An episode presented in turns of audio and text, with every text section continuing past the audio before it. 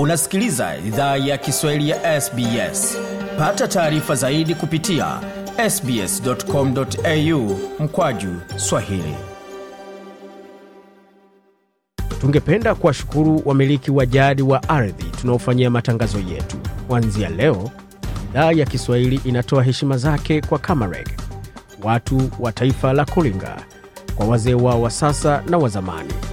Pia kuanzia leo kuna wakubali wa Aboriginal na Torres Strait Islander ambao ni wamiliki wa jadi kutoka ardhi zote unaosikiliza matangazo haya.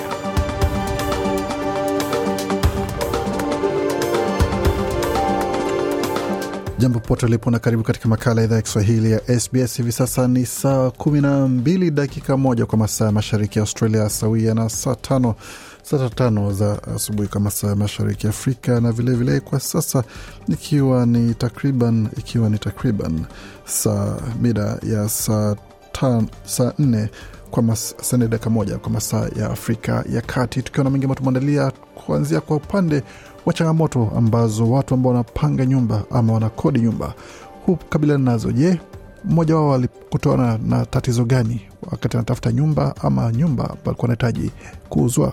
Kuna ingine shirika yenye ilikuwa ikisaidia wakimbizi ama waimmigrant wakifika hapa, ilitusaidia na sisi, lakini hatukufaulu pia mpaka um, Walili State wakatuongezea siku zingine thelathini zikaisha, hatukufaulu tena kupata nyumba, ndio wakatupeleka mahakamani.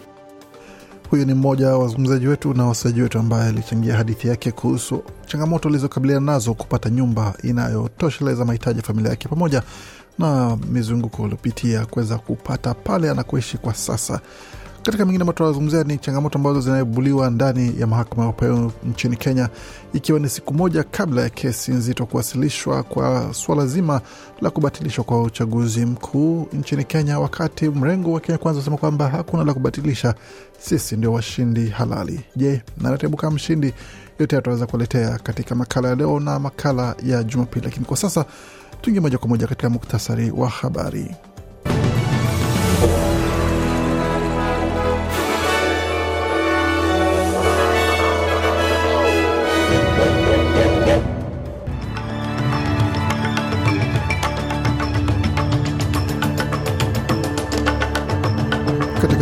Katika muktasari wa habari jioni hii ya leo, kwa sasa abiria jimboni New South Wales kukabiliana na usumbufu wa usafiri baada ya mazungumzo kati ya serikali na chama cha wafanyakazi wa usafiri kukwama, na upinzani wa shirikisho waishtumu serikali kwa kuvunja ahadi ya kampeni. Wakati barani Afrika mapigano yaripotiwa nchini Ethiopia licha ya wito wa amani, nako nchini Kenya Raila Odinga asema kwamba ataheshimu maamuzi ya mahakama iwapo yatapata kuwa uchaguzi mkuu wa Agosti 9 ulifanywa kwa haki na mshindi halali ni William Samoei Ruto daktari hapo akisema kwamba ni mazungumzo ambayo alifanya na waandishi wa habari masaa machache yaliyopita. Lakini kwa sasa katika ulimwengu wa michezo ni pamoja na Tanasi Kokanakis kukumbwa na kichapo katika mechi za wazi za Marekani dhidi ya Australia, wakati gwiji wa mchezo wa wanawake wa tenis Serena Williams ashinda katika mechi yake ama katika shindano lake la mwisho kabla ya kustaafu. Yote hayo katika makala ya michezo, lakini kwa sasa moja kwa moja katika taarifa kamili za habari tulizowaandalia.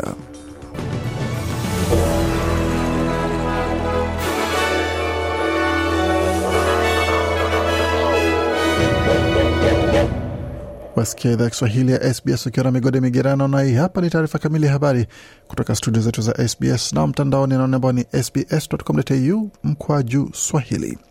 Wasafiri wa reli wa New South Wales wanajiandaa kukabiliana na usumbufu wa usafiri kesho, wakati mazungumzo kati ya chama kinachowakilisha wafanyakazi wa reli Tram na basi na serikali ya jimbo hilo yakitarajiwa kuendelea. Hali hiyo inajiri baada ya kuchelewa kwa safari za baadhi ya reli kwa muda wa dakika 20 na 30 hii leo Agosti 30. Hatua ya viwanda ya kesho inajumuisha marufuku kwa uendeshaji wa magari ya reli ya kigeni. Alex Classens ni katibu wa chama cha RTBU amesema kwamba chama hicho kilikuwa na nia ya kutazama mbinu mbadala kama serikali ingelikubali kutatua masuala hayo leo, ila Nasema reli huchukua masaa 48 kufanya mageuzi kwa mpango wa reli. Kwa hiyo hata kama tungejaribu kusema sawa, tusitishe hatua hii, itakuwa vigumu sana kwa reli kufanya chochote sahihi isipokuwa kuendesha magari ya reli kwa ratiba ya wikendi, alisisitiza Bwana Klassen. Kwa hiyo kama unaopangwa kusafiri hapo kesho, basi ukiwa jimboni New South Wales, tazama ratiba ya usafiri na ujue ni wakati gani wa kuwasili katika kituo cha usafiri kwa muda unaofaa, kuepuka changamoto ama matatizo ambayo yanaweza kukumba hapo baadaye. Tukiendelea na makala mengine ambayo tumeandalia, serikali ya shirikisho iko chini ya shinikizo kuchukua hatua kwa suala zima la malipo ama pengo la malipo ya jinsia, ambapo Australia, taasisi ya Australia na utafiti wake imesema kwamba imeonyesha kwamba kunakuwa na mpango wa awamu ya tatu ya makato ya kodi ambao huenda ikatoa manufaa zaidi mara mbili kwa wanawake na wanaume vilevile. Shirika la ACTU pia nalo ambalo husimamia ni chama cha wafanyakazi kimetoa taarifa hiyo ikisema kwamba nguvu kazi na ushiriki katika nguvu kazi kunakuwa unajumuika pia pamoja na suala zima la pengo katika malipo ambayo itakuwa ni ongezeko la bilioni milioni mia na kumi na moja uh, katika uchumi wa taifa. Akizungumza kabla ya kongamano la ajira na ujuzi ambao itakuwa kule mjini Canberra, rais wa ACTU Michelle O'Neill anasema kwamba wanawake kwa wastani hulipwa asilimia thelathini chini ama kidogo ya wanaume, na vilevile vile ushiriki wao katika nguvu kazi unakuwa na asilimia nane tu kwa kiwango hapo cha chini pia. Women continue to be uh, undervalued in the work that they do. They continue to be working. Bionil anasema kwamba wanawake wanaendelea kutothaminiwa katika nguvu kazi. Wana uwezekano wa kufanya kazi katika mazingira ya ajira ambazo si za kudumu na hawapewi masaa au siku au ratiba wanazohitaji. Wanaendelea kubaguliwa pia kwa upande wa kupandishwa cheo na mafunzo pamoja na kupata fursa za kazi, na pia hatujaweka mizani sawa kwa jinsi tunaweza waunga mkono wanawake kazini, alisisitiza B O'Neill. Wameomba pia serikali pia ilete mbele marekebisho yake ya huduma ya malezi ya watoto hadi mwaka huu ambayo imeratibiwa kufanywa katika miaka ya hivi karibuni. Tukisalia katika suala zima la ajira na kuelekea sasa moja kwa moja katika suala zima la makato ya kodi. Makato ya kodi uh, serikali ya shirikisho imesema kwamba itaendelea na makato yake ya kodi kwa watu ambao wana malipo ya juu licha ya kupata upinzani pamoja na ukosoaji mkali kote bungeni kutoka upinzani na kutoka vilevile vile katika vyama vingine vidogo vidogo. Awamu ya tatu ya makato ambayo itakuwa na faida kubwa zaidi kwa Waaustralia wenye hela zaidi ama wenye utajiri mkubwa zaidi utagharimu bajeti bilioni 243 katika muda wa miaka kumi ambayo inatarajiwa, na hivyo pia ilikuwa imepingwa mwanzoni, ilikuwa imepingwa na chama cha Leba. Hata hivyo, waziri mkuu Anthony Albanese kwa kufikia sasa amesema kwamba atasimama kidete na makato hayo hata kama amepokea wito wa kukata hatua hiyo na ama kusitisha mpango huo ambao italeta mbele na wabunge wengine wakiwemo mbunge wa chama cha Liberal Russell Broadbent na kiongozi wa chama cha Greens Adam Bent ambao wameelezea upinzani wao kwa hatua hiyo. Hata hivyo, kiongozi wa upinzani na washirikisho Peter Dutton amesema mageuzi yeyote hayatavunja yatavunja ahadi aliyotoa kwa umma waziri mkuu, kwa sababu The Prime Minister promised the Australian public before the election that he wouldn't trash Anasema waziri mkuu aliahidi umma wa Australia kabla ya uchaguzi mkuu kuwa hatatupa nje ya awamu ya tatu ya makato ya kodi ambayo ingeona asilimia 95 ya Waustralia wakilipa senti 30 kwa kila dola au chini. Chama cha Leba sasa kinazungumza kuhusu kuvunja ahadi hiyo na kujiondoa kutoka makato hayo ya kodi. Waziri mkuu anahitaji jitokeza na aseme wazi kuwa atatimiza ahadi yake aliyotoa kwa umma wa Australia. Wazi, kiongozi huyo wa upinzani akikosoa vikali hatua ya serikali. Na tukielekea moja kwa moja hadi barani Afrika kujua ni yapi ambayo amejiri kwa sasa. Mwanajeshi mmoja ameuawa pamoja na wanamgambo 28 kwenye operesheni mbili za kijeshi kaskazini mashariki mwa Burkina Faso, kulingana na ripoti ya Jumatatu kutoka kwa jeshi. Taifa hilo la Sahel lisilo na bandari limekuwa likikabiliana na wanamgambo kwa miaka misaba ambapo zaidi ya watu elfu mbili wamepoteza maisha huku wengine zaidi ya milioni moja nukta tisa wakilazimika kuondoka makwao. Kwa mujibu wa shirika la habari la AFP, makabiliano yamechacha mashariki na kaskazini mwa nchi ambako wanajihadi wanashirikishwa na kundi la kigaidi la Al Qaida au Islamic State. Jumapili jeshi lilisema kwamba limeanza mashambulizi mapya baada ya ukandamizaji kutoka kwa waasi kwenye mji wa kaskazini wa Seba. Vituo viwili vya waasi viliharibiwa wakati wa mashambulizi hayo, ambapo watu 18 na wanajeshi mmoja waliuawa. Vikosi maalum vikisaidiwa na jeshi la wanahewa Jumapili pia viliharibu kituo muhimu cha magaidi karibu na mji wa Som ulioko mashariki mwa kituo hicho kilichoharibiwa kabisa, wakati wanamgambo kumi wakiuawa. Tukitoka Afrika Magharibi tuelekea moja kwa moja hadi Afrika Mashariki na katika eneo la Pembe ambapo kumeripotiwa mapigano mapya katika eneo tete la kaskazini mwa Ethiopia jana Jumatatu, licha ya jumuiya ya kimataifa kutoa wito wa kusitisha machafuko mapya baina ya vikosi vya serikali na waasi wa Tigray. Mapigano hayo yametokea katika eneo la karibu na mji wa Kobo uliokuwa mkoa wa Amhara kusini mwa Tigray. Pande pande mbili zinazozuzana nchini Ethiopia zimeshutumiana kwa kuanzisha mashambulizi Jumatatu iliyopita ambayo yamedhoofisha na makubaliano ya miezi mitano ya usisitaji mapigano na kuondoa matumaini ya upatikanaji wa amani katika taifa hilo la pili kwa idadi kubwa ya watu barani Afrika. Bwana Guterres ambaye ni ndiye kiongozi wa Umoja wa Mataifa alizitaka Ethiopia na Tigre kusitisha mapigano mapya. Na tukiendelea moja kwa moja hadi katika taifa la Afrika Mashariki ambalo ni Kenya, kiongozi wa upinzani Raila Odinga ambaye anapinga kushindwa kwake katika uchaguzi wa urais wa mwezi huu kwenye mahakama ya juu ama mahakama ya upeo ukipenda, amesema kwamba ataheshimu maamuzi ya mahakama, lakini bado anaamini alishinda.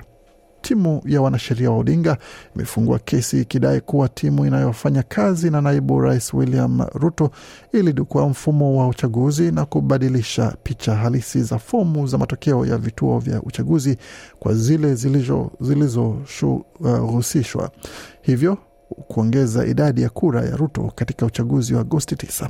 Kwa upande wake Ruto ambaye alitangazwa rais mteule amekanusha shutuma hizo. Tume ya uchaguzi imegawanyika na kuwasilisha majibu yenye kukinzana. Makamishna wanne wamekataa kuyatambua matokeo na mwenyekiti na wengine wawili wamekubaliana na matokeo hayo. Jopo la majaji maarufu wa Afrika limewasili nchini Kenya kufuatilia kesi ya kupinga matokeo ya uchaguzi wa urais nchini Kenya mwaka elfu mbili ishirini na mbili ambapo kongamano linafanyika kabla ya kesi kuanza kusikilizwa Jumanne. Na kesi ya kupinga matokeo iliyofunguliwa na mgombea urais Raila Odinga kati ya wagombea wanane wengine anapinga matokeo ya upigaji kura wa Agosti 9 ambapo makamu rais William Ruto alitangaza rais mteule kwa kupata asilimia 50.49 ya kura. Na kwa sasa mjini Nairobi ama katika mahakama ya upeo wanasheria wamemiminika mle ambapo wote hivi karibuni wanajadiliana jinsi pamoja na utaratibu wa kesi hizo zitakavyosikizwa kuanzia hapo kesho, na vilevile vile pia matokeo mengine ambayo yameibuka katika chaguzi ndogo ama ukipenda chaguzi ambalo lilikuwa limeahirishwa ni kwamba ambaye ni gavana mpya wa jimbo la Mombasa ama kaunti ya Mombasa ni Abdusamad Sharif ambaye amemshinda mwenzake Hassan Sarai, na vilevile vile katika kule kaunti ya Kakamega inatarajiwa kwamba bwana Barasa huenda akawa ndiye mshindi katika uchaguzi huo ambapo akuwa akimenyana na Cleophas Malala, ambapo uchaguzi huo ama kura hizo zimekuwa na upinzani mkali mkali mkali mno. Mengi zaidi kuhusu yale ambayo amejiri tutaweza kuwaletea muda usio mrefu.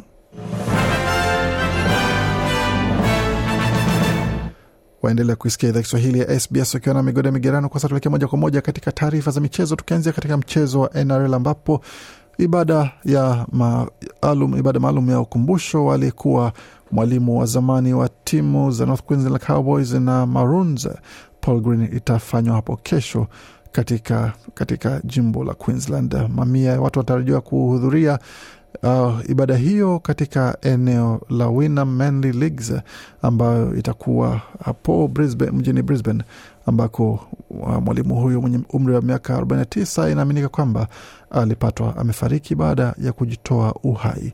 Bwana Green alisaidia timu ya Cowboys kupata ushindi wao kwa mara ya kwanza mnamo mwaka 2015 ambapo walicharaza timu zingine zote na katika fainali kwa charaza watani wao wa jadi Brisbane Broncos katika mechi ambayo ilikuwa ni ya kihistoria na kusisimua mno. Tukielekea moja kwa moja katika taarifa zingine za michezo, hususan katika mchezo wa tenis na hususan mchezo wa wazi wa Marekani ambapo Australia wanaendelea kupata ushindi hata kama baadhi wameondoana.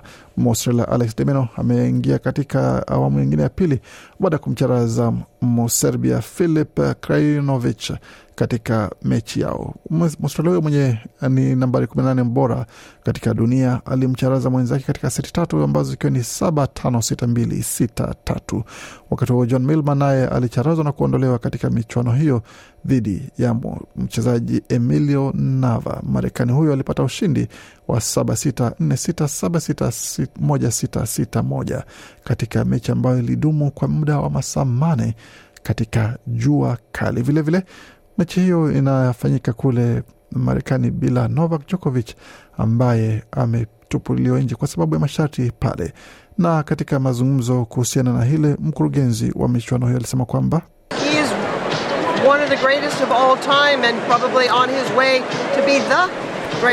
nasema kwamba Novak ni mmoja wa mchezaji bora zaidi ama wa siku zote katika mchezo wa huu wa tenis, ila sera haimruhusu Novak kuweza kushiriki, na ni kwa sababu yeye si Marekani na akiwa bado hajapata chanjo chini ya sheria za shirikisho za Marekani hawezi ingia na hawezi kufanya hivyo. Kwa tunaelewa kwamba watu hawajafurahia kutokuwepo kwake hapa, lakini sheria ni sheria na sheria za Marekani ni kubwa zaidi kuliko sera za wazi za michezo ya wazi ya Marekani. Katika matokeo mengine ambayo yamejiri ni pamoja na kwa upande wa wanawake kama alivyosema hapo awali, Serena Williams kupata ushindi katika mechi yake ambayo alimcharaza mchezaji wa Montenegro uh, kwa jina la Danka Kovinovic ambayo ilikuwa ni kaseti, katika seti mbili ambayo ilikuwa ni sita tatu sita tatu.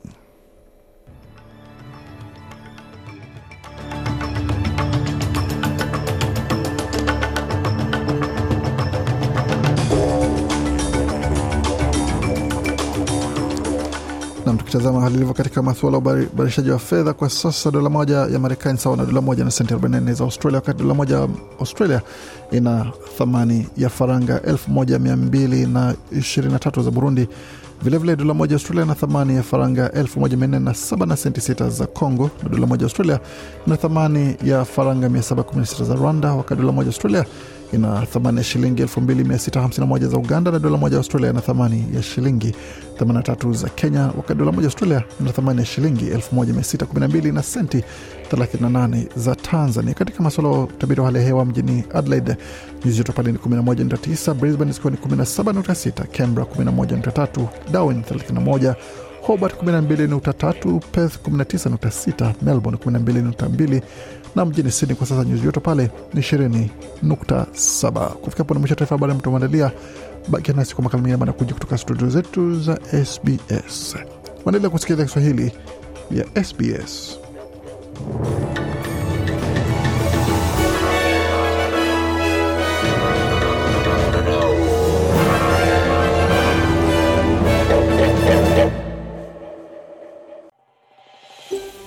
Je, unataka kusikiliza taarifa zingine kama hizi? Sikiliza zilizorekodiwa kwenye Apple, Google, Spotify au popote pale unapozipata.